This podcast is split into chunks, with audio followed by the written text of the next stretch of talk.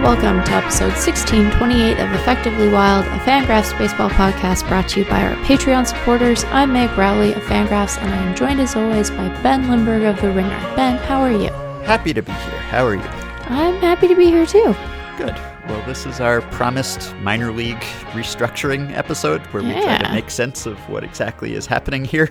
And we do that with the help of J J Cooper of Baseball America, who has been all over this subject from the start. And really, I think this conversation is helpful for me, as his work has been, just because I, I feel like I'm still forming my opinion about what all of this means. Is it good? Is it bad? What are the implications here?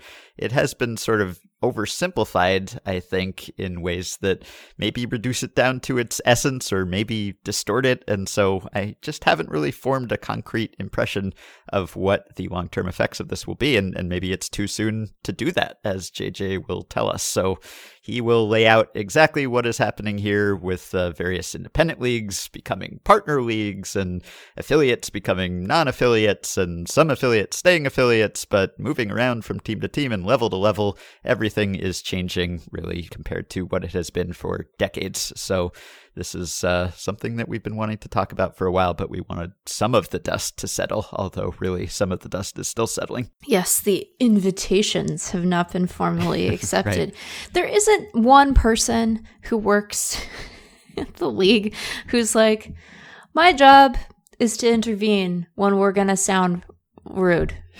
My job is to intervene when we're going to sound like doofuses and say, hey, what if we call it something else? Because if we call it this, I must, I, I'm going to say that we're going to sound like doofuses. They yeah. need to, they need to create that job. You'd think that it would be a P R job, but I think that you need a special doofus intervention specialist, a discreet role. What would you call this transaction? Because, yeah, it's like one hundred twenty teams or one hundred nineteen as of right now are being, quote unquote, invited to remain affiliates of M L B teams. And really, it's just like take it or leave it, basically. I mean, there may be some negotiation that goes on there, but it's sort of, you know, do this or you're sort of screwed. So invitation is a euphemism, right. But I guess I wouldn't expect them to use a non-euphemism. So I don't know what they should say that would be more palatable. I guess I mostly find it interesting that there are so many places where in the last couple of years we have seen the league and its employees, whether at the league office or at teams, sort of say the quiet part out loud. But then there are still these these moments where they feel the need to sort of shroud in sort of strange corporate doublespeak language the the real thing. This is a this is a legalistic moment apart from anything else. And I think that sometimes you're better off just being cut and dry, because invitation implies, you know, like that you're you're coming to a party, right? And mm-hmm. what we're asking you to bring is chips. And that's right. not what they're asking of minor league teams here, to the no. extent that they're asking them at all. So I, I think that I would have simply said, you know, we've we've uh, informed uh, minor league franchises of our proposed role for them in the M L B directed uh, development league. And and that's all. I just leave it at that, because when you get cute and you're not being cute, people want to tell you that you're not cute. Yeah, it's definitely not a party, or at least minor league teams are not uh, treating this as a party. No. So you and Ben Clemens are also updating some research that you did, which uh, may be published by the time people are listening to this, potentially. Hopefully. So you can perhaps check out the written version and we'll talk about it next time. But basically, you're looking into what this will mean for access to minor league teams for your average Joe, right, out in right. America. Yeah, we, we did this in twenty nineteen. We took a look at sort of who has access to affiliated ball now. And, you know, we did a couple of different things to sort of define what access means, because obviously if your nearest uh, minor league affiliate is one hundred miles away and you live in Montana, that means something different to you than if you live in, you know, an urban part of California, for instance. But we did some work to try to quantify what the access impact is going to be. And I think that you're right to say that some of that picture um, beyond the raw numbers is going to remain murky, right? Like we can say how many people, and we will be saying how many people who have access to affiliated baseball now will have it in twenty twenty-one, and how many of them will see the nature of their access change. But what exactly that means for their ability to sort of engage with the sport, become fans of the sport is, I think, still in some respects an open question, but it will have an impact on these communities sort of regardless of what the long-term fan picture for Major League Baseball looks like. So we thought it was important to put some analytical heft behind that. And so we're, we've been working over the last couple of days to update that analysis now that we have this list of one hundred nineteen teams that have been invited and then these forty-three clubs that are losing their affiliated status, some of which will remain sort of in the M L B family, if you will, by being a pro partner league or a summer woodbat league. And um, I think nineteen of which are sort of up in the air in terms of what their futures hold. So uh, you can look for that at Fangraphs, hopefully, as you said, uh, by the time you're listening to this, uh, as I imagine this episode will post a little later in the evening, but keep an eye out for that. Cool. And we can talk a bit about that next time. So just briefly before we bring J J on, there was some other news in baseball on Thursday. We had a conversation earlier this week about the Philadelphia Phillies and where they stand and the way that their rebuild has sort of stalled and what went wrong and what might be next. And now we know one thing that's next, which is that Dave Dombrowski will be running baseball operations for the Phillies. He was hired on Thursday, reportedly, as the president of baseball operations, which is sort of a surprising move. He had earlier indicated that he was not interested in going back to work for a team. He'd been in the running reportedly for the Phillies and Mets and maybe other jobs before this, but had seemingly taken himself out of that running because he was committed to working to bring an M L B team to Nashville. He had made some commitment to work on that effort for a number of years, but evidently the Phillies uh, made him an invitation that he couldn't turn down or didn't want to turn down. So Dave Dombrowski back in the saddle for yet another team. Feels like a weird fit to me, Ben. Yeah, a little bit. And I say that because I think that we have a, a good sense, a reasonably good sense of what Dombrowski's approach to franchise building is. And it has been, um, if you judge it by uh, whether a team advances to the postseason or wins the World Series, has been pretty successful, but is one that seems to depend on trading away prospects and signing big contracts and having a good competitive roster that is then in a couple of years less good because those players are older and you've sort of uh, mined some of the best aspects of your farm system in order to uh, bring back Uh, sort of big league ready guys who are not the free agents that you've signed, but mm-hmm. whose contracts are still clanking around. So that strikes me as a weird pairing with Philly because right. they don't have a lot of prospects and their current major league roster needs uh, money reinvested in it in order to be good, which Dombrowski yes. is good at, but which the Phillies ownership group seems very nervous about. So I don't right. know that I get this one.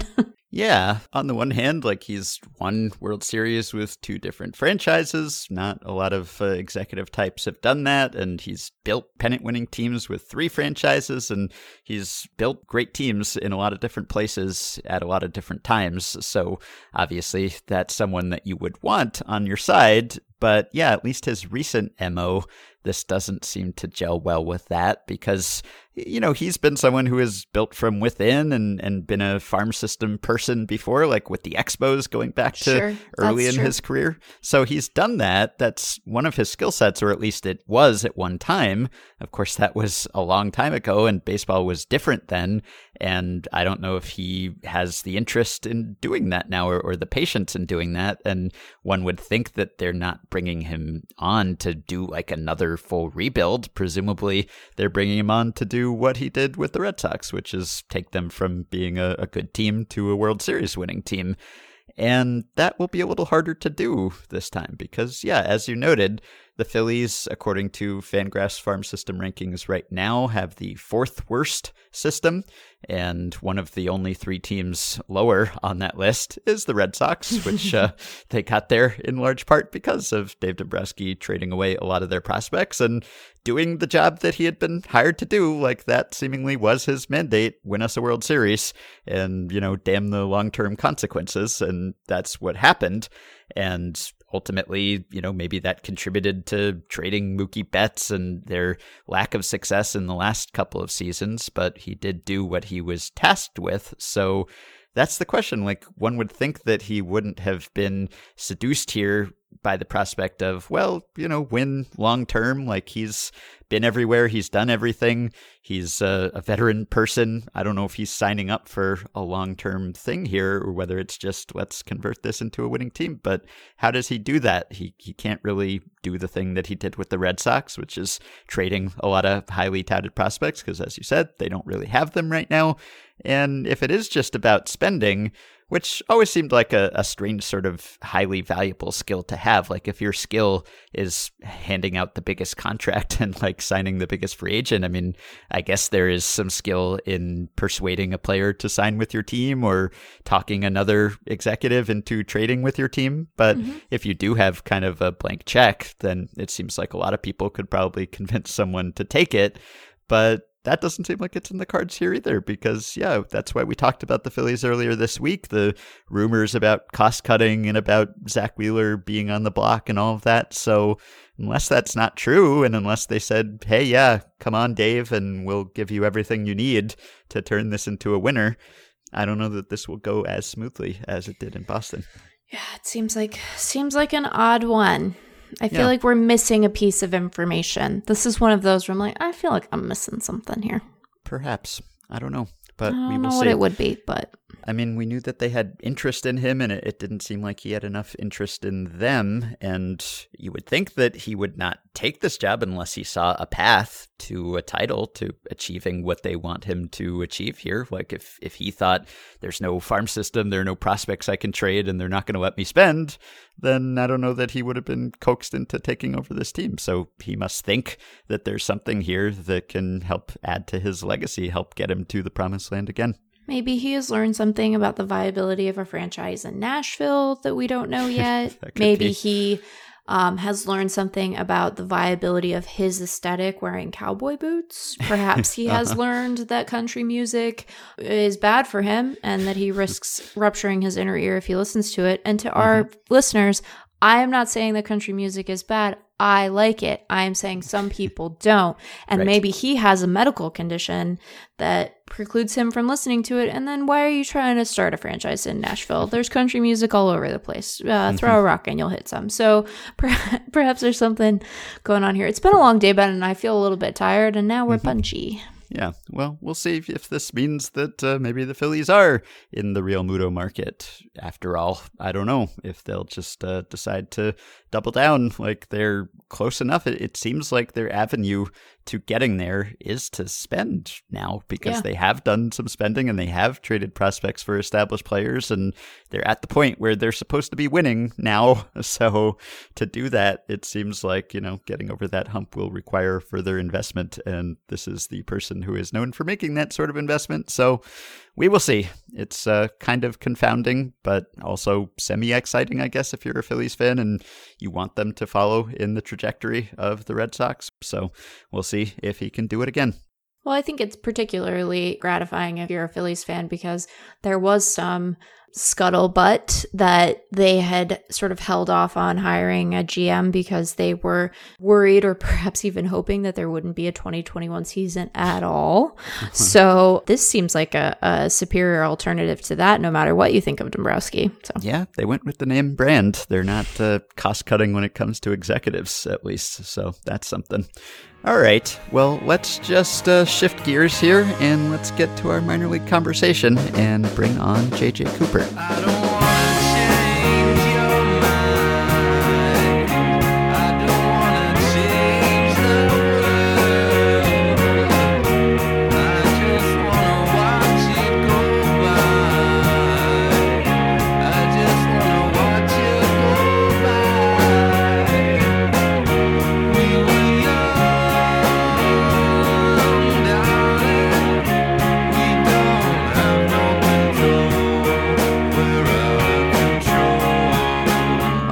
are joined now by the executive editor at Baseball America, who, according to his Twitter, is suffering through some post-Rule five draft adrenaline drain. J J Cooper, welcome to the show, and thank you for gutting this out. I know it's been a busy week for you.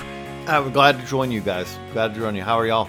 We're doing okay. So there's a, a lot to cover here, and you have covered it for years at this point. I can't think of anyone better to talk to about this topic because you've been one of the leading reporters when it comes to this whole minor league restructuring saga, which you could probably write a book about at this point. You probably have written a book's length of work, so you could just uh, print it out, put it together, and it'll be a book. But in order to explain what is happening here, it seems like there needs to be a little bit of context and history.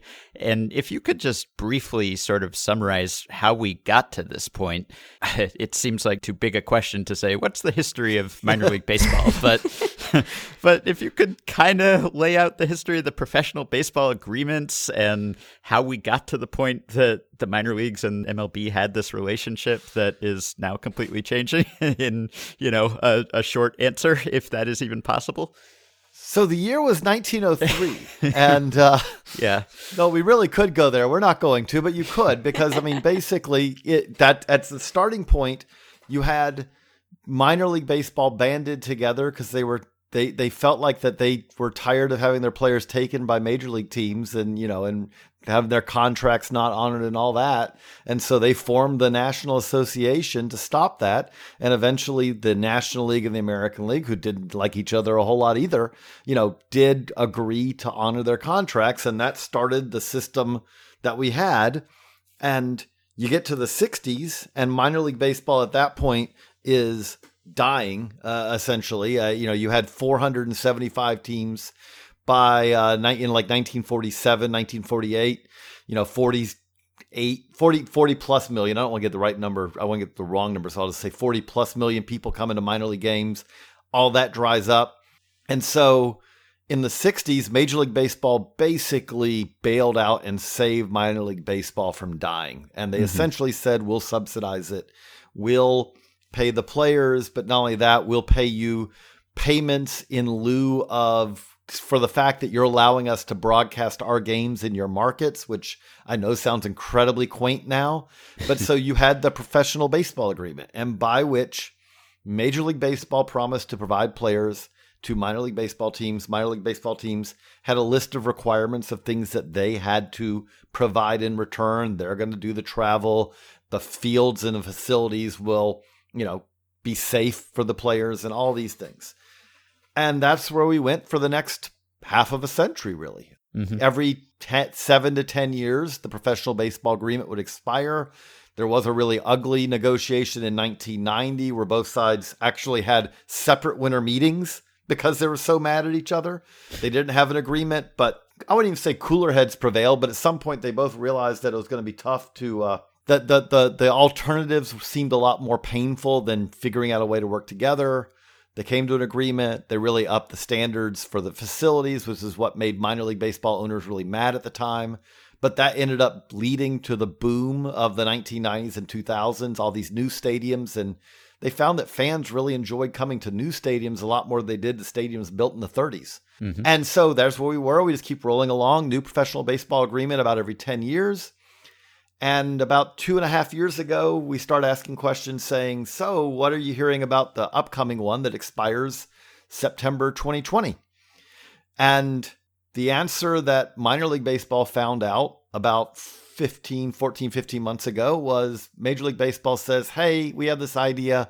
We want to cut out all rookie and short season baseball outside of the complexes and affiliated ball. So we want you to go from one hundred sixty teams to one hundred twenty.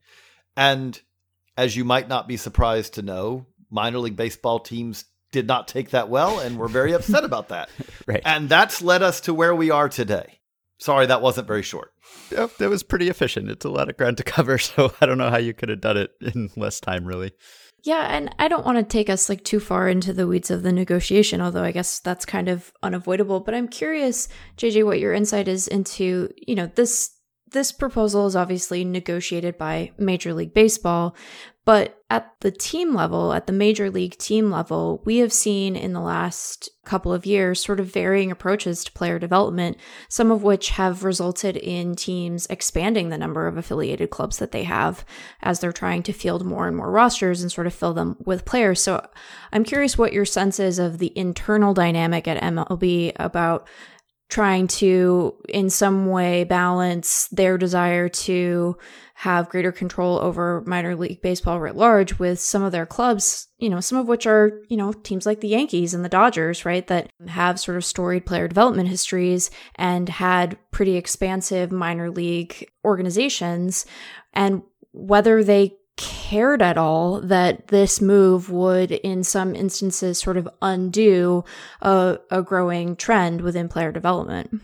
It's a great point, great question, and I think that may be part of it in some ways. Uh, to, to to to use a truly probably awful analogy on this, but it's like I mean it's like an arms race. It's why did the U S and the Soviets have, you know, enough nuclear weapons to each blow up the world, uh, you know, a thousand times in the sixties and seventies? Is because, well, if they build more, I build more.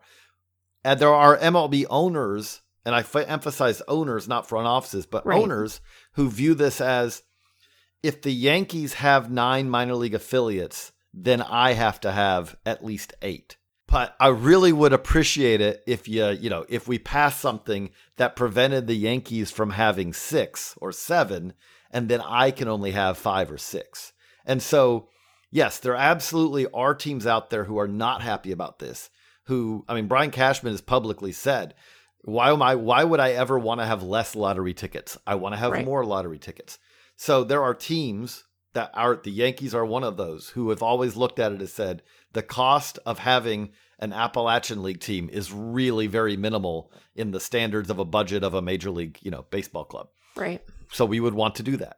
There are other clubs out there who very much view it and say, yeah, that may be true, but they're going to do it and we don't really want to. And I have trouble getting my ownership to do so. So maybe we're better off if the Yankees and these other teams can't do that.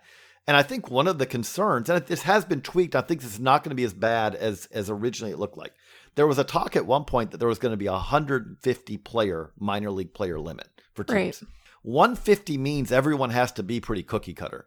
If you're required to have four full season clubs and you ha- you can, but you're going to have at least one complex team in Florida, Arizona, you've pretty much used up one hundred fifty players. Right. Now the limit's going to be one hundred eighty. one hundred eighty allows a little bit more flexibility that teams can try different things. I still have this crazy dream that someone's going to do the Royals Academy from the seventies again. Yes. You have one hundred eighty players, you can do that now. If you had one hundred fifty, you can't.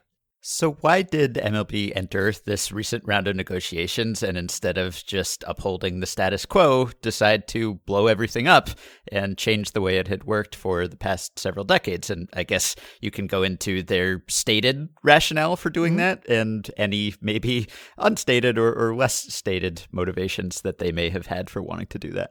Stated rationale pretty simply has been, we want to improve the, geogra- the uh, geography of our leagues. We want to improve travel for the players. We want to make sure that we're playing in top-notch facilities uh, across the country. And, and they would say, as they surveyed the landscape, they said, we don't have one hundred sixty teams that that meet those standards.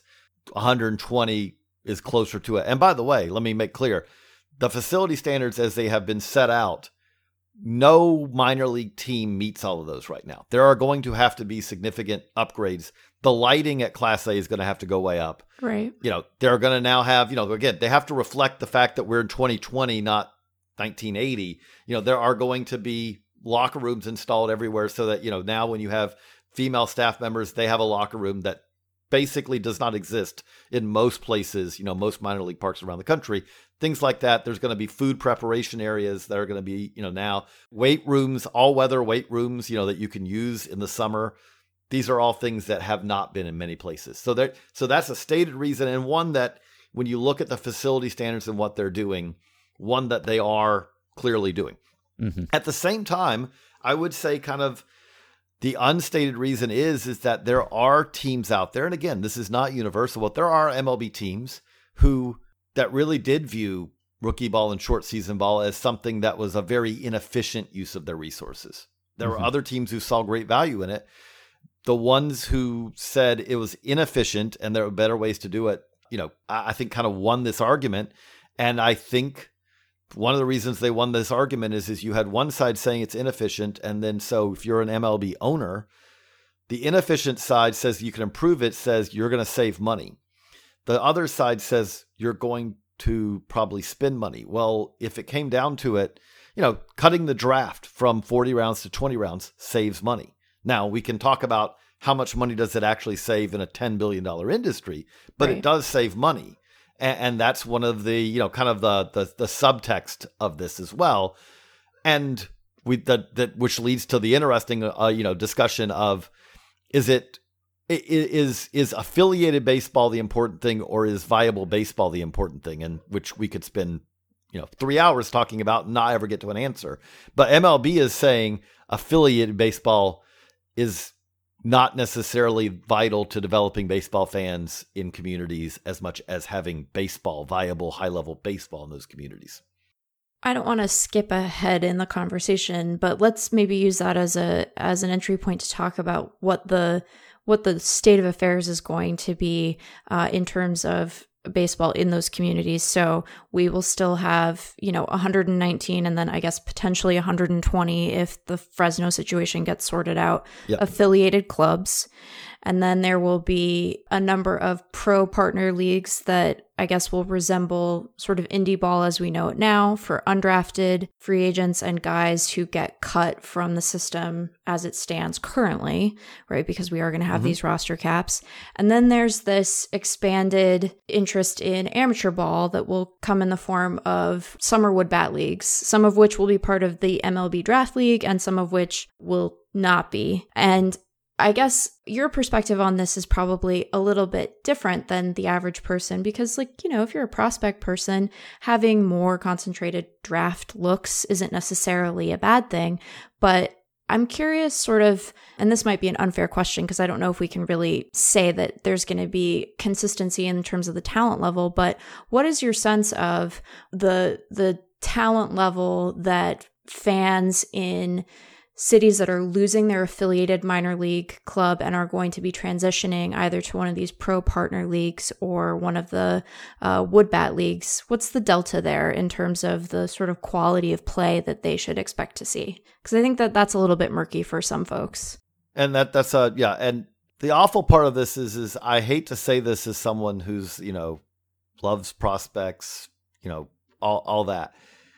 When I talk to M I L B operators who are getting invites to be in the one twenty and ones who are not, you know, and this conversation, you know, the conversation you have with G Ms and owners over the years, they will admit to you, to the average fan, it will make, unfortunately, in my mind, you know, unfortunately, because again, I'm a, you know, I'm a, you know, we all are, all of us on this are aficionados of, of baseball, but for the average fan who comes to a game, it probably will not make a whole lot of difference if everything around the game remains at a high quality. I mean, again, the delta as far as the talent, you're going to hear from the M L B draft league, which is what New York Penn League clubs, four of them have turned into. They make the point, we may actually have better talent. And they they may. Uh, again, it's hard to say. We haven't seen what those rosters are going to look like. But the point they're making is, is we're going to have draftable players leading into the draft, their draft year.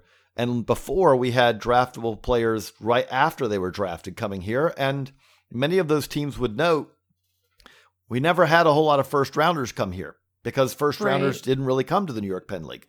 The Appalachian League is going to lose. I can confidently say that there will not be a Vladimir Guerrero Junior playing in the Appalachian League in twenty twenty-one. You know, that's, I, I feel safe in saying that because there are very few seventeen, eighteen year olds who can play to the caliber. Wander Franco is not walking through that door in Elizabethton or, you know, Burlington or wherever.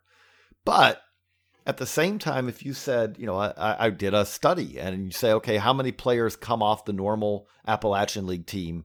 You know, look ten years later, how many of them are major leaguers? And the answer is three, four. Some teams had zero, a good, you know, maybe this team had six. And if you said how many of these rising freshmen and sophomores who are supposed, you know, they're aiming to be some of the best draft prospects in the game are going to come off of an Appalachian Appalachian League roster and make the majors, it's probably going to be pretty similar. But the the sad part about it, again, as a baseball fan, as a diehard baseball fan, is is the key part for all of these teams is going to be the quality of the operator, the quality of the economics, you know, like that M L B sets up in these systems, or the operators who are doing these in these leagues that are not run by M L B set up. Because for the casual fan, which is the vast majority, the reason that base, minor league baseball almost died in the sixties was because all they were marketing to were really big baseball fans. Nowadays, in minor league baseball, even in college baseball at doing it at the best level, you're marketing to more to baseball fans. You're marketing that it is a fun Friday night out, a fun Thursday night out. And oh yeah, by the way, we play a baseball game. And that part's not going to change no matter what, the as long as the quality of baseball is not so poor as to become, I'm going to jab a fork into my eyes watching it and the game takes eight hours. If it's not that, people aren't going to going to notice whether that pains me or not. Right. Yeah. If you're a little kid, I mean, you're not going to know, well, this is a, a an amateur prospect or this is a low A, you know, short season player. I mean, they look the same to you probably through your little kid eyes, but maybe there is a, a certain prestige that comes along with just having that association to the parent club and the idea that, well, these are people who are part of the same organization and maybe we are seeing the future Yankees or Dodgers or Padres or whomever right in front of our eyes. And that could still be the case, of course, if you're watching amateur players, but it's harder, I guess, to forecast and to see that connection. So it does sort of depend on who's going to the game and, and who the audience is. But it's tough. I, I guess you could say that M L B won the war here. It got what it wanted, but it really lost the P R battle along the way, and maybe even more than it had anticipated, just the enormous backlash to this. I mean, there was a, a political response to it and obviously a, a pretty sweeping fan response to this. And it's been sort of simplified as, well, M L B wants less baseball or at least less affiliated baseball, and it's all about saving money. And there is some truth to that, and I think there is also truth to the idea that, yeah, this was maybe a little inefficient, or maybe we won't see that huge a difference when it comes to, say, the quality of play in the majors, if that's the goal. If the purpose of the minors is just to supply players to M L B teams, maybe that can be done with fewer affiliates. It's uh, certainly understandable, but if you're a fan and you're just saying, well, I want more baseball, I don't care if the owners get to save some money by contracting a couple teams, that doesn't Doesn't do anything for me. They're not going to pass those savings along to me. So it just means less baseball, and this is bad, and it's a big bad M L B and Rob Manfred against fans or minor league owners or whatever. So to what extent do you think the way it's been portrayed has been accurate, and to what extent is it distorted? I mean, is this actually just conclusively bad for fans, or are there two sides to the story? So two things I'll say. One is, is this we are getting to the end of this, but I want I do want to make clear this is not over, because no, as of yet, I don't believe any minor league team has signed a, well, they can't have signed a professional development license, which is going to be the key contract in the new system, professional baseball, P B A, professional baseball agreement, replaced by P D L, professional development license. These names, you know, we don't have Brandeis working on these clearly. But the thing I would say is, is that, so we don't know that they are going to get these, these one hundred twenty teams, although it would be likely, but you know, we don't know it until they say, here are our teams, and they all have been announced and all that. Mm-hmm. But the thing I would say is, is, and again, this is, there absolutely, there is a, a blowback, a pushback, and there are places around the country that are understandably, utterly understandably upset. If you've had mm-hmm. affiliated baseball in your town, and you're in Burlington or Clinton, Iowa, and you wake up today and it's like, we're not going to have affiliated baseball anymore after many, many years of it. There are fans who are understandably very upset. And the fact that they may have a different form of baseball next year doesn't, you know, does not, that's a very small Band-Aid on their wound. Mm-hmm. At the same time, when we talk about the the state of baseball around the country right now, one of the things that struck me, I, I love minor league baseball history, which puts me in a very weird group, I, I get. But we talk about, there's always been this talk about this golden age of minor league baseball, which was the late forties. That was the time before T V had really arrived, before air conditioning had made people realize it's a lot more comfortable to be inside during the summer than it is to be outside if it's ninety-five degrees. But there was this time where basically minor league baseball had teams in every town with a stoplight. And as we said, at a time when the population of the country was way less than it is now, they were drawing forty plus million fans to minor league baseball games, a record that it took until the twenty-first century to break. And I look back at that, four hundred seventy some teams, and this may be unpopular for me to say, but we're at that now. Now, mm-hmm. It's done differently, but if you were watching a Class D team in Americus, Georgia, and I've been by the ballpark, it's still there, it's kind of cool, but a Class D team or Class C team in Americus, Georgia, or Moultrie, or any one of these small towns at that time, you weren't watching future big leaguers. You were watching effectively semi-pro baseball, but you had someone in your town who wanted to have a team to take on the team. It really was kind of like town ball from the early nineteen hundreds. Well, we don't have that now, obviously. We don't have four hundred seventy-five affiliated minor league teams. You know, that's not what we have. But, okay, let's look at twenty twenty-five. The key part of that is, is what I keep saying is if it's sustainable. I'm not trying to say M L B's right in doing this, and I'm not trying to say they're wrong, but I'm just saying, so let's say we have one hundred twenty affiliated minor league teams. Let's say then we have another sixty, seventy partner league teams. So now we're up to one hundred ninety. Let's say we have, right now we have two hundred Summerwood bat teams. The quality of those admittedly varies, but okay, so now we're up to four hundred. We've got almost three hundred Division I college baseball programs. And by the way, if you go back to the forties, no one cared about college baseball. And now if I'm in Baton Rouge or Starkville or, you know, take your pick, Chapel Hill here right down the road, I can go to a top-notch stadium to watch top-notch baseball that was not an option, you know, many years ago. So now we're up to, you know, the point being like we could get to five hundred, six hundred teams, but the point being I, I don't think right now our problem is, is wherever I live in the country, I can't go see high-level baseball, quality baseball. Now, again, some of us, for some people, you say that it's like, no, I can't go to a major league game, and anything below the major leagues is not quality. The, the thing that is happening here, for right or wrong, is before it was like that affiliated minor league baseball was here, you know, on and on some sort of hierarchy, and everything else was viewed as much lower than that. And maybe that's fair, maybe that's not. I've really, I love indie ball, which is now professional partner league ball. And I've had a, you know, really good time going to indie ball games, and I think they're very enjoyable. A lot of people, you know, you, if, I'm, if I'm in the Cape during the summer, going to a Cape Cod League game is a very good way to spend the day. The thing that is happening here is it's going to be, is baseball sustainable in all these ways? And I had an owner who's lost his affiliation, was not invited yesterday. The way he put it is, I'm getting a partner league now, but if those lines are blurring and maybe I'm getting loans from another team and I'm playing some players on my team are, you know, I'm in the Chicago area. Maybe I have a couple of Cubs players, minor leaguers who are playing for me in addition to the players that my team has procured and is paying.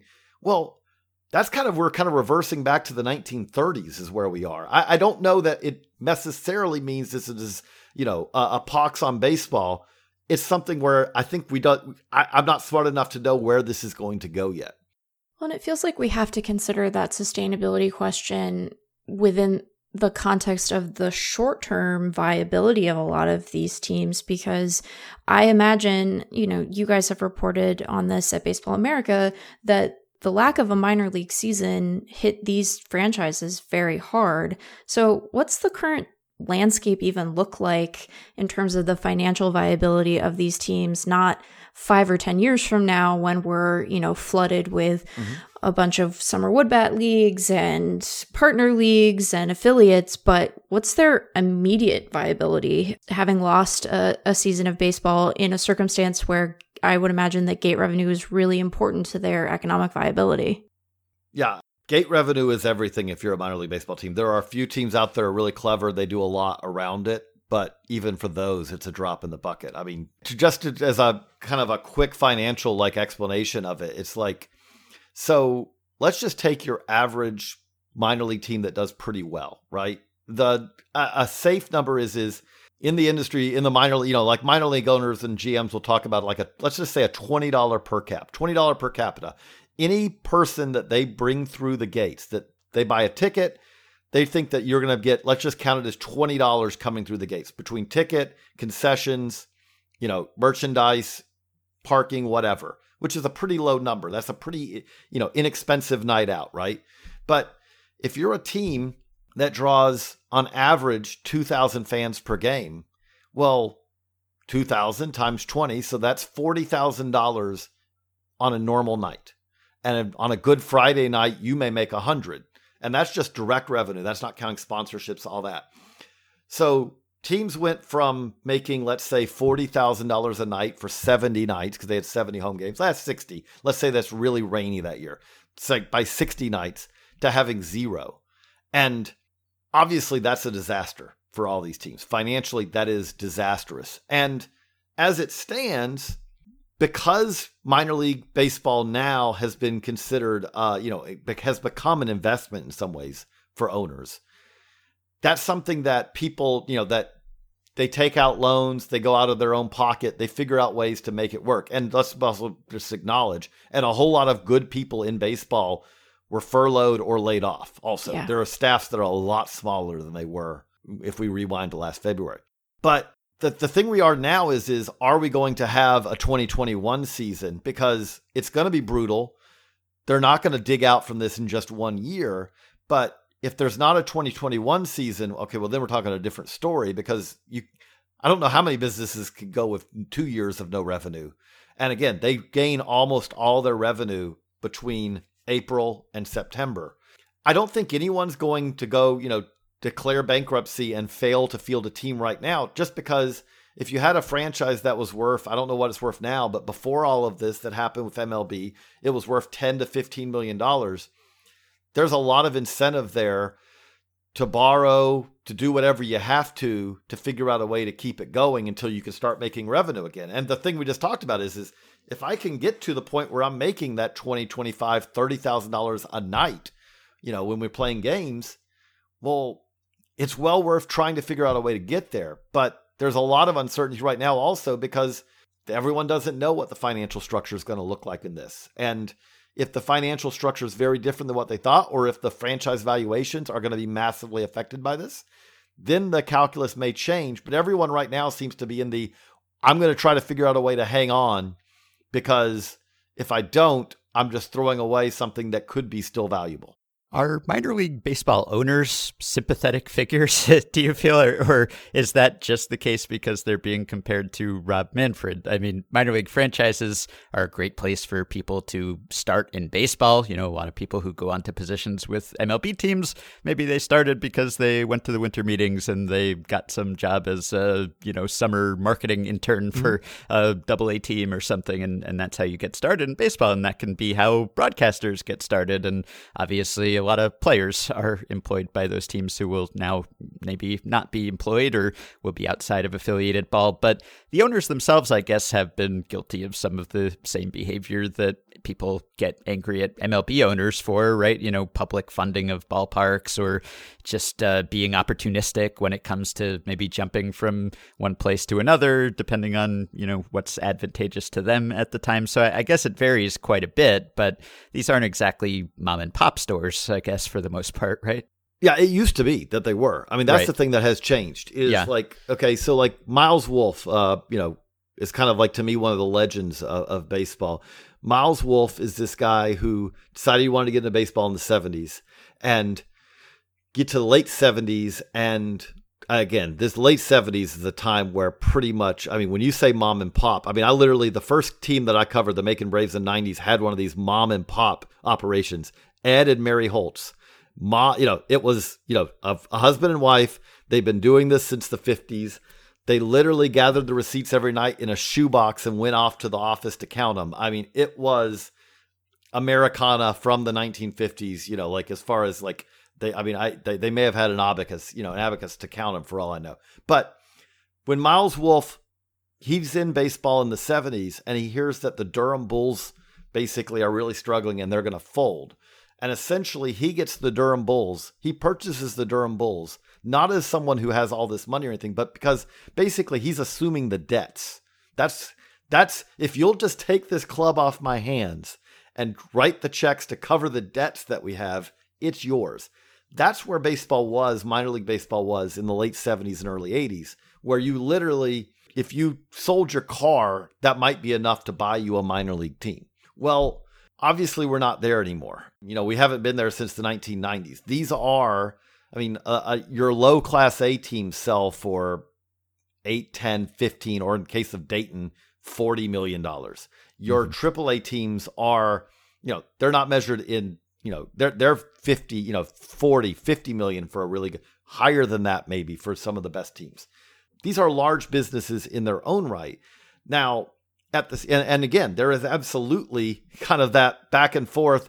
I was covering the Macon Braves, and they had a stadium from the thirties, and the Braves, who owned the Macon Braves, wanted a new stadium, and Macon didn't build it, so Rome built it down, the, you know, a few hours away, and the Macon Braves became the Rome Braves. That's something that's happened long before this current negotiation that's going on.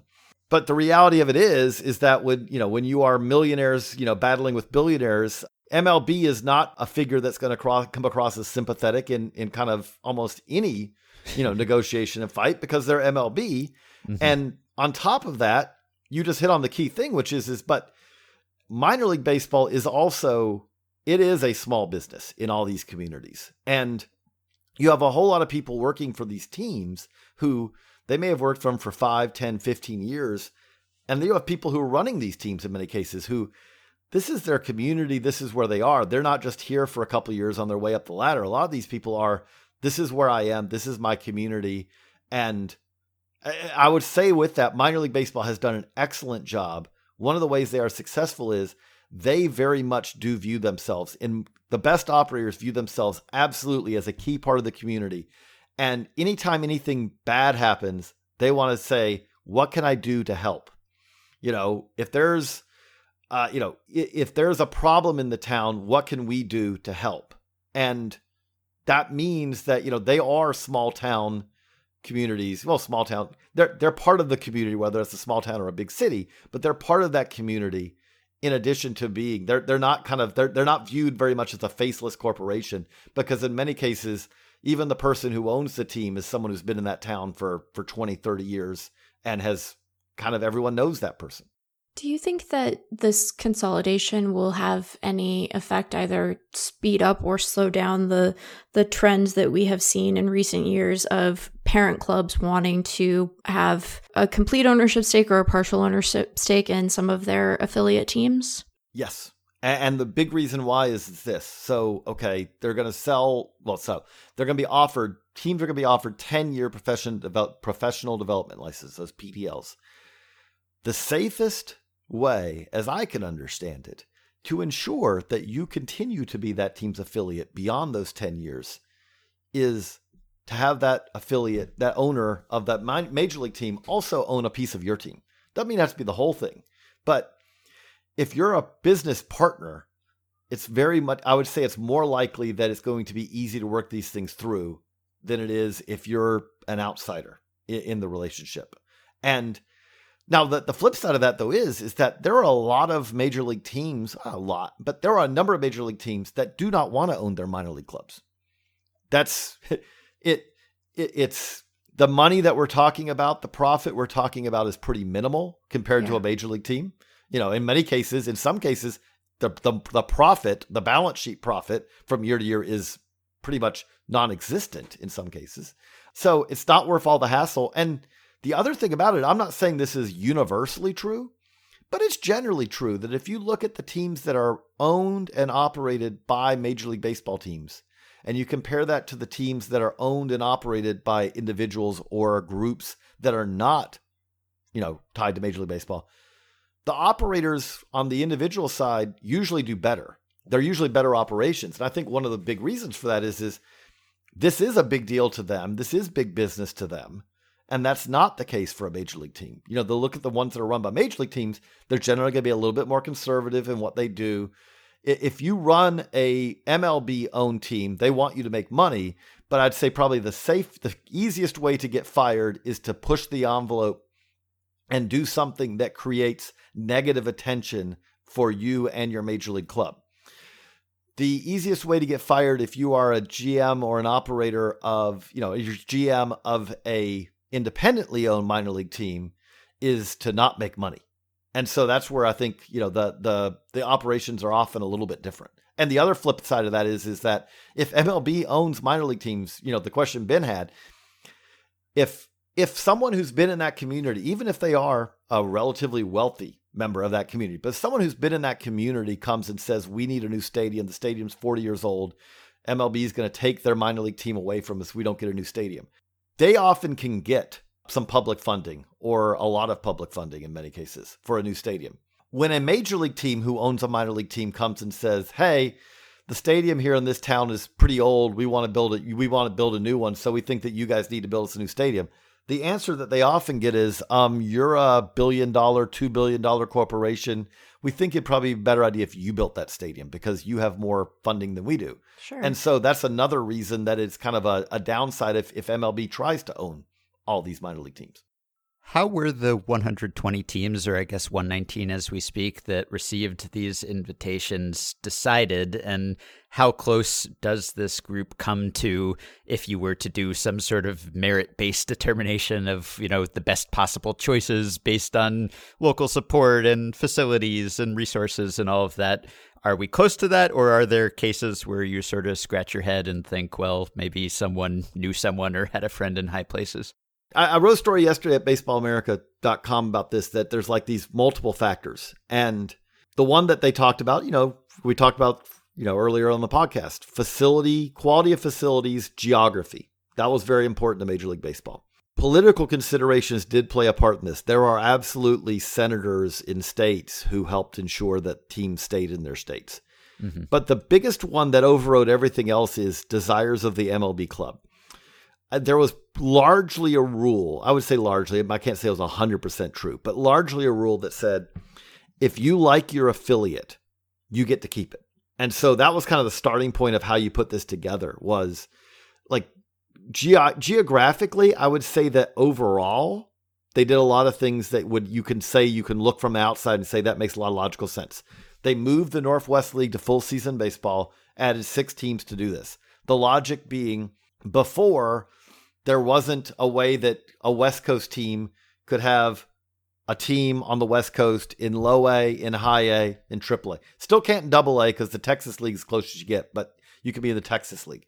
But that geographically, it makes a lot more sense that the Seattle Mariners have affiliates in California and Washington than it does that they send their players across the country to West Virginia. So from that standpoint, absolutely, there's going to be less travel. Facility-wise, there are some of the facilities that minor league people have long talked about as, ah, that's one that we probably, you know, it's that one has seen its better days. Those have been, in some cases, limited. But at the same time, it didn't fix everything by any stretch. And when we say the M L B desires trumped everything else, right now, as they have it invited, if they've invited teams, if everyone accepts, you've got a high A league that stretches from Georgia and Kentucky to Fishkill, New York. And it's going to have about nine hundred and some miles between those, you know, and the team in Kentucky, Bowling Green, nice facility, good ownership, good market, all that. But it doesn't really fit geographically with the rest of that league. And it doesn't have an airport in that town. So, you know, that you can fly out of, you know, commercially. So you don't really have a whole lot of good options for travel. You're going to have a lot of long bus rides, or you're going to bus somewhere else and fly, which flying in a high A league is going to be very expensive. So you say, well, why did that happen? Well, the Rays wanted to be in Bowling Green. Well, why did it happen? The Red Sox said at the end of the day, they wanted to be in Salem and Greenville. And if the Red Sox had agreed to have one of their teams in Lowell, which is where they had a short season club, the, you'd have had six Northern teams, six Southern teams in this league, and that probably would have all worked out. Instead, you have seven teams in the South, five in the North, which means every day of the season that you're having games, you're probably going to have a, you, you pretty much have to have a team from the South playing a team from the North, which means some team at all times is on a really epically long road trip. So they did not check off every box on that, at least as it is currently constructed. I'm curious for the teams that did not receive invitations. And again, just like what a what a really great and, you know, empathetic bit of branding on the part of Major League Baseball. But of the teams that did not receive invitations, what is your sense of the the teams that sort of the future path of the teams that are not going to be part of the summer wood bat leagues or in a pro partner league? Are they going to simply try to strike out on their own and continue to field baseball teams? Is there litigation that any of them are pursuing against either what would be their parent club and, and the league? Do you have a good sense of where that yeah. stuff sits? So M L B has been consistent publicly at saying that every single team left out will be offered high-level baseball. Now, I, the key word there is offered, and I think they've also said it may be offered to municipality. If an owner in a city says no, but they can still get a lease done and get something done with the city, someone else, they'll do that. So M L B, again, we, we're not far enough along to say because we haven't seen who said yes, who said no, or anything like right. that. But M L B's point is there will be baseball, the opportunity of baseball in all these cities. That said, if you want to have M L B help you do it, if you want to join a professional partner league and you want to have M L B pay your way in, which M L B will do, will pay the entry fee into a, one of these indie leagues. Well, now professional partner leagues, formerly indie leagues. Going to take me a while to get used to that. But to do so, you will also sign away your like right to sue. And we already have had one team has said, nah, we're not going to do that. Staten Island Yankees were offered opportunities to be in the M L B draft league. They also was talked that they could be an Atlantic League professional partner league team. The Staten Island Yankees have announced, nope, we're not doing that. We're suing the Yankees, M L B, but especially the Yankees. And so we'll see where that goes. They're suing for one hundred sixty million dollars, I think it is, which, you know, the, the club was sold for eight point five. So if they get one hundred sixty million dollars out of this lawsuit, that would be quite the uh, the amount. Now, I'm not a lawyer, but I do talk to people who are. And one of the things that stands out about this is, is, you know, M L B does not like discovery. Discovery is not fun if you're Major League Baseball. Your books right. are generally closed, all these things. So with, if there are lawsuits, the key number, the key question is going to be, is it going to reach a level where you get to discovery? Because if you get to discovery, then you you may have a likelihood of, of getting a settlement of some sort. The key thing that the Staten Island Yankees have, the, the problem that teams are going to have if they want to sue is, we talked at the start about the professional baseball agreement. Major League Baseball, professional baseball agreement has expired now. It expired September thirtieth. The professional baseball agreement said that Major League Baseball would provide players to minor league teams as long as there was a professional baseball agreement. Well, that's expired. So Major League Baseball can argue, we are not taking away your ability to operate. All we're doing is, is we're no longer providing you players. And so we have fulfilled our agreement with you. The P B A has expired. Therefore, we are legally not bound to, you know, to any other obligations. The tricky, the, the thing the Yank, the Staten Island Yankees had is they bought their team from the New York Yankees. It was previously New York owned by the Yankees. So they are able to say, you made representations in when you sold us the team. You made, as they would say, promises at that time, written promises that you have violated. And that is why we now are suing. That's a little addend- uh, additional part that they have that a whole lot of teams don't have, which may mean that that's not something that's going to become very common. Got it. But, you know, but we do have a lawsuit already out there. It'll be interesting to see if we will have more. But any team that does sign up for the one twenty or any team that gets M L B help for a partner league or, you know, join the M L B draft league or whatever, from everything my reporting, from everything I understand, one of the things you're signing is, is you are signing away your right to sue. Do you think we would be having this same conversation today if there had been no pandemic? Obviously, M L B conceived this plan prior to the pandemic, and maybe things were moving in this direction anyway. And then there was a big backlash to that, and Congress was getting involved, and it seemed like maybe that surge of, you know, support for the minors might make M L B back off a bit or at least postpone these plans. And then the minor league season was canceled, and suddenly it seemed like M L B had all the leverage, and now they're extending these offers that these teams can't refuse, essentially. So do you think this would have happened anyway, or would it have been a less total takeover, or might it have taken longer? I, I, I obviously don't have a perfect answer for that question. There are a lot of people in minor league baseball who think that it would have been different. Mm-hmm. I'm a little bit skeptical on that. Again, I try to cover this, you know, both sides and relay what they say. But but one thing I will note, when you say like there was political pressure, there was political pressure. But one thing that I'll note is most of that political pressure was coming from U S representatives.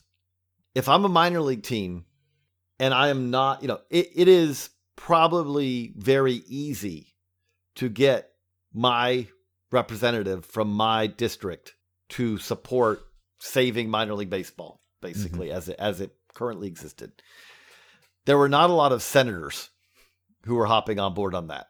If I'm a senator, especially if I'm a senator in a state that also has a major league team, it's probably a little tougher to get the senator on board because the senator, I mean, I'll be cynical enough to say M L B teams generally donate more money than minor league teams do. And so that's, you know, part of the factor. So I think that the political side was always going to be difficult for minor league baseball. But the other thing that was always going to be difficult for minor league baseball is this is an agreement. This is a relationship where one side has long needed the other more than the other needs them.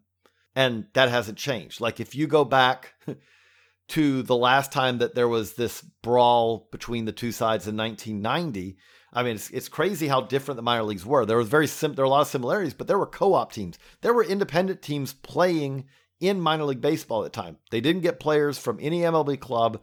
In some cases, they drafted in the same draft. They actually got that taken away in the nineteen ninety P B A. But so you would have the Miami Miracle, and they would draft their own players, and they would field their own players, and they would compete against farm teams from all these other clubs. So you had at that time this muscle memory, these these owners who basically had bought their teams for, you know, the, you know, the, you know, for, for pocket change and the ability to, to operate. And they felt comfortable when, when there was that threat at that point, okay, well, we'll just go our own way and field our own teams. And Major League Baseball said, well, we'll just field all of our teams at our complexes. Both sides, there was some plausibility to that. Now you have on the minor league side, every, almost everyone in minor league baseball, they don't, this is the system they've all kind of grown up in. They've all, you know, when they bought their team, they just thought of the P B A as generally like a permanent fixture part of this. Mm-hmm. And so on Major League Baseball side, when they say, hey, we're going to cut the number of teams and that's very important to us, they can say that. And the worst case scenario for them is if we don't reach a deal, we'll figure out a way to develop, you know, players on our own. On minor league baseball side, if you're a minor league owner, especially if you're a minor league owner who's paid fifteen, twenty, twenty-five million for your club.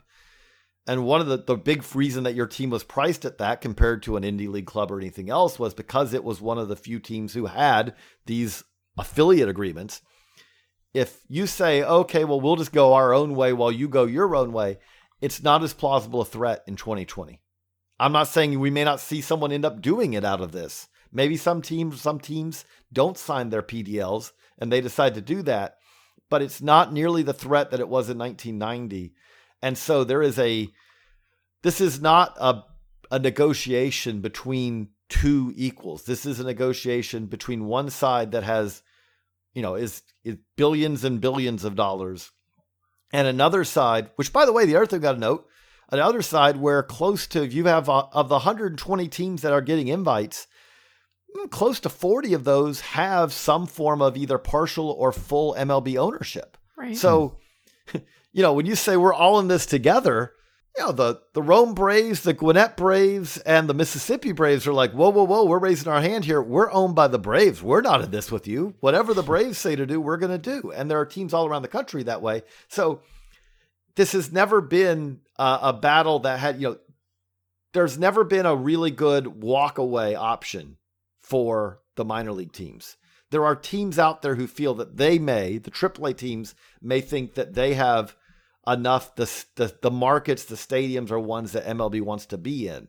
But as a one hundred sixty or one hundred twenty teams even, the walkaway provision for minor league baseball has never been the same as Major League Baseball's walkaway provision with no deal. At the risk of asking you a question that might be a spin-off episode of its very own, um, I think that even...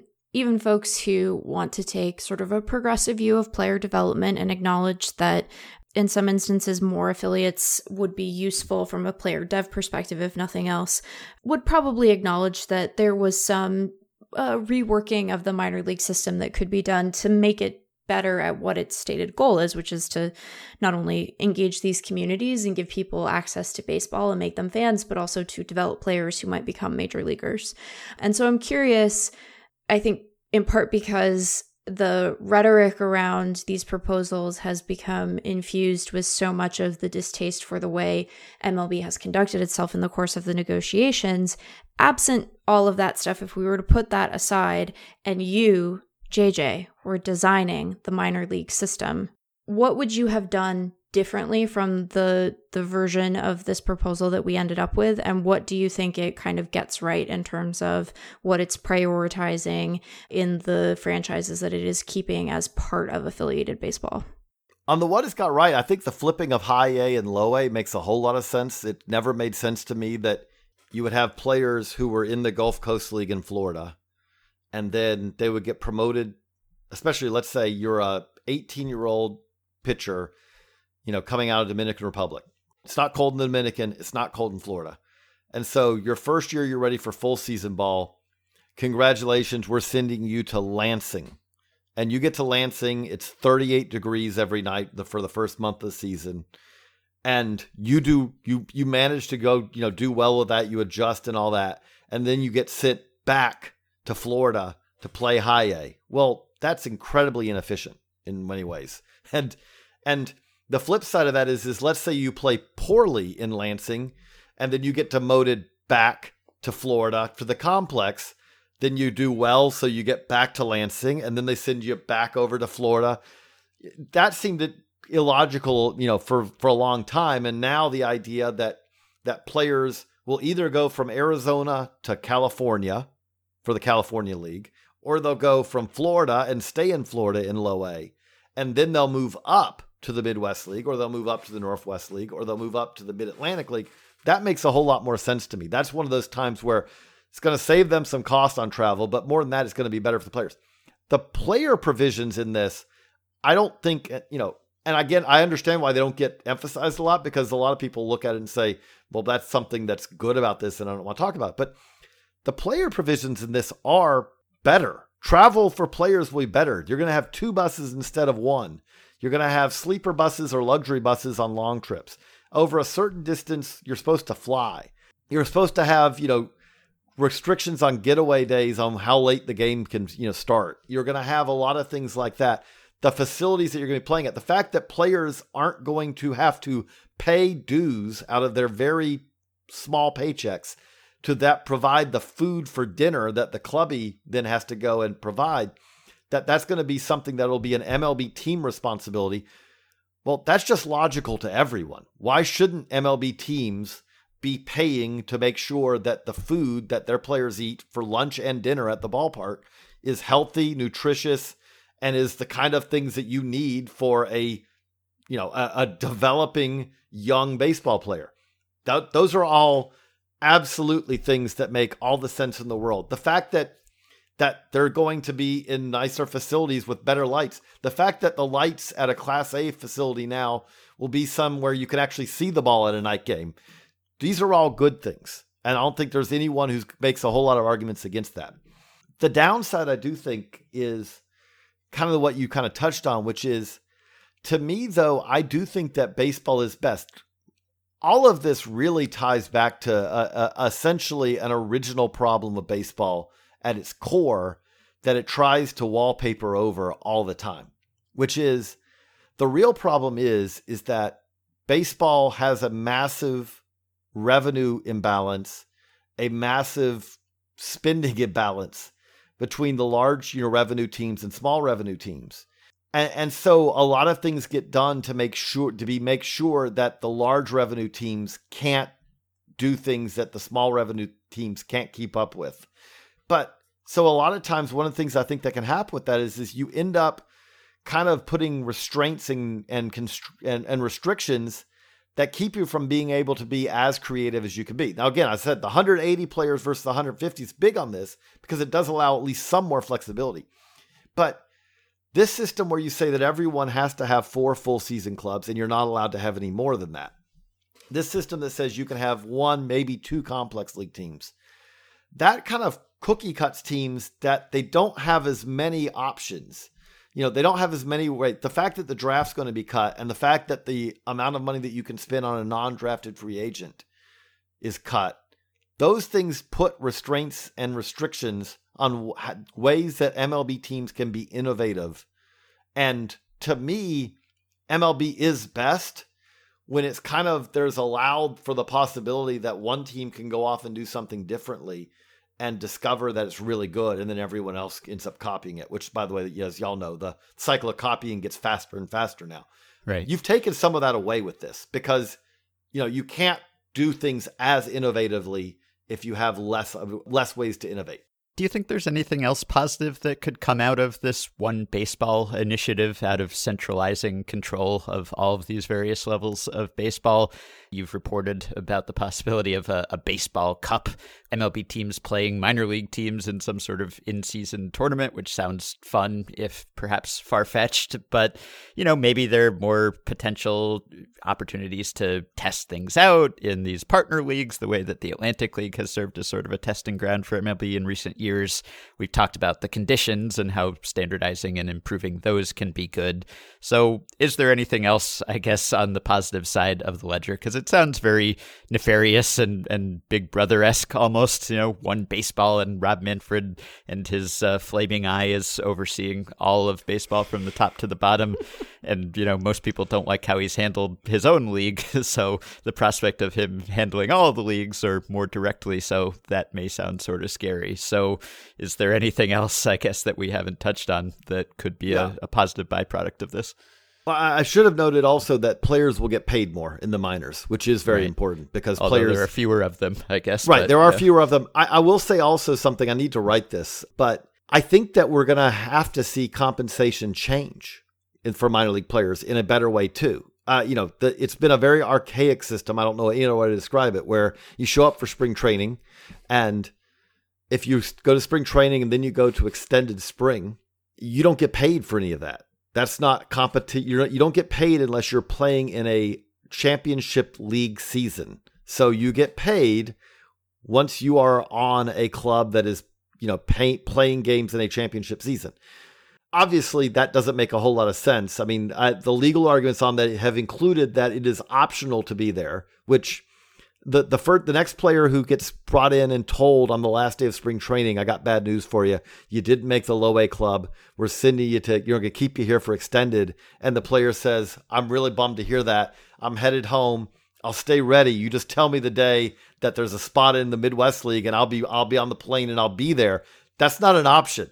You should be, be able to be paid if you're in spring training, if you're in, if you're in extended, if you're in instructs. From the day you show up to the day you again, you're a professional baseball player. You should get paid. And I do think that that's something that with this will almost kind of end up have to happening, because if teams do decide to be innovative with those one hundred, those extra players, well, they need to get paid too. And right now there's a lawsuit going on that probably, you know, that, that is kind of pointing out that fact that, you know what, these players need to get paid from the day they show up to the day they depart. So that's something I think that will come from this. The other thing I don't know, and again, I just, I don't think any of us know, what will this do? Is this going to actually, you know, M L B will make the argument that player development will get better because we're going to focus on players who really have a shot of making the majors.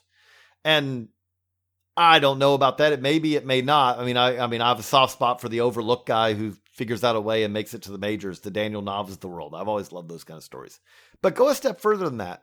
I was talking to a scout right before we uh, started recording this, and we were talking about it. And I said, you know, he was asking this kind of question about this. And, and we're saying, you know, take the Pioneer League, which is going to go from being a rookie level affiliated league to being a, love, a league for undrafted players. I feel confident in saying that cutting the draft from forty rounds to twenty or five, like it was last year, means that there are players who would have been major leaguers who will never play in the majors. Now you have cut them off, because there are players who, if they were a twenty-sixth round pick out of college, they'd have signed. The Yankees drafted me. They want to sign me. I'm not going to say no to a chance to be a New York Yankee or a Seattle Mariner or take your pick of whatever team. But when that phone doesn't ring, and then the phone rings from the Pioneer League, and the Pioneer League says, we want you to be a Billings Mustang, they're going to say no to that. So that's going to cut off a source of potential major league players. But the flip side of that is, is that if there are players in the thirtieth round who were got drafted and signed before, who then were the, you know, the reliever who pitches twice or three times a week in a blowout on an Appy or Pioneer League club, and they do that for a year or two, and then they get released. The kid, the guy who decides he wants to do it and goes to the Pioneer League, but in the Pioneer League, he gets to pitch every fifth or sixth day, you know, and is a starter. Some of those players may develop that wouldn't have developed in the old system. So, I mean, I, I don't know. There's always everything that M L B does. When we, every time there's a change to the draft rules, every time there's a change to international rules, there is an unintended consequence that they have not figured out. And I don't think you necessarily can figure out the time that you did it. Right. Like, they didn't know when they said these international rules, they didn't know that the Rays would look at it and say, you know what? We're better off spending over the limit in one year and just taking the penalty in the next two. They didn't know that one day the Padres would say, we're going to spend seventy-five million dollars on the international market and take all the penalty, you know, including penalties, because that's a more efficient way for us to, to play than to sign a free agent for twenty, you know, a couple of major league free agents. Mm-hmm. They didn't realize that. And that's what happened. And then they changed the system again. I, there are going to be absolutely effects of this that there are no ways for any of us to predict until we see it actually in action. Yeah. And I guess that leads into my last question here, because we want to let you go before you lose your voice entirely. We've been talking for an hour here just about all of the ins and outs and the implications of all of this. And there are probably more things that we could talk about if we had time. So it's a lot to get your arms around. And if you're someone who's not following this story in an in-depth way and hasn't read all your coverage, for shame, then you may not know all of these details, and you may just have it reduced down to, well, fewer minor league teams, fewer is bad. And I think that is kind of how a lot of people look at this. And, you know, there are ways in which that is fair and accurate and ways in which it overlooks things. So this is impossible to do, really, given all of the unintended consequences you just mentioned and the fact that this is still in flux and ongoing and these teams haven't even accepted yet. But is your sense that baseball is better off because of this or worse off because of that, if it's possible to even reduce it down to that? And and I guess it depends how you define baseball, right? I mean, like if it's a, a stock and you're saying, is the stock going to go up or down because of this? Well, maybe it'll go up because M L B will be more profitable and teams will save some money. That doesn't mean that it's good for baseball fans or good for baseball, the sport, which I guess is what I'm primarily asking about here, baseball, the sport. Is there going to be a healthier baseball decades down the line? Are there going to be more baseball fans than there would have been, or fewer or less, or is it just impossible to say? I wish I knew the answer to that. The, the best way I think I can answer it is this. I, I think that I here's what I would define. And again, I don't, I'm not going to predict as much as I'll say.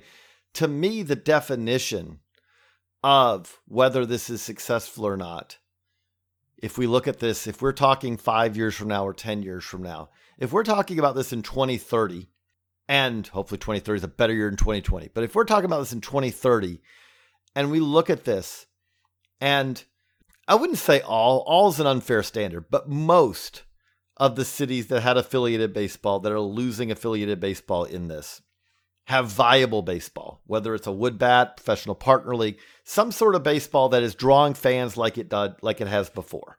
If you are seeing that people are still going to games all around the country, and that is where fans are, are, are made. My girls do not get to go to major league games. We are six hours away. They've gone to one major league game in their life. If I, if they're going to go to a baseball game with me, it is going to be a minor league game, a college game, a summer wood bat game, something like that, because that's what we have in North Carolina right now. We have a lot of that. We don't have any major league baseball. If that is still true, then that is, I think that that is successful. You know, I don't think it's one of those things where I guess the, the, the one thing I would say that I am about this compared to most people's reactions is, if you look at the history of the minors over the last one hundred fifty years, it's never stayed static. In nineteen sixty-two, Class D, C, and B were lopped off, and it was just A, double A, triple A. There used to be, the P C L for one year was a level above, for a couple of years was a level above triple A. These things have changed a lot over yeah. the years. So just because it's changing doesn't mean that this is going to be bad, because if that's the case, I mean, minor league baseball's changed a bazillion times. I mean, I, I wrote a story not long ago that was fascinating, at least to me. I don't know about anyone else, but short season baseball came about because of the Vietnam War. Players weren't, they weren't going to sign pro contracts and become draft eligible by leaving college. So basically major league teams said, oh, we got to figure out another way to do this. They said, stay in college. You can play in these short season leagues during the summer, but you won't lose your draft exemption. That's something that, you know, again, things keep changing in minor league baseball. But the key thing about this is, is M L B doing this? By doing this, does this end up killing baseball, unsustainable baseball, you know, in these communities where we say in three years from now that these partner leagues that they're springing up and these wood bat leagues don't survive? Well, then that would be a significant problem because that is taking baseball away from communities. But if these leagues are able to thrive in most places, at least, again, not all, but most, well, then baseball's just changed a little bit, but baseball's changed a thousand times over the last one hundred fifty years.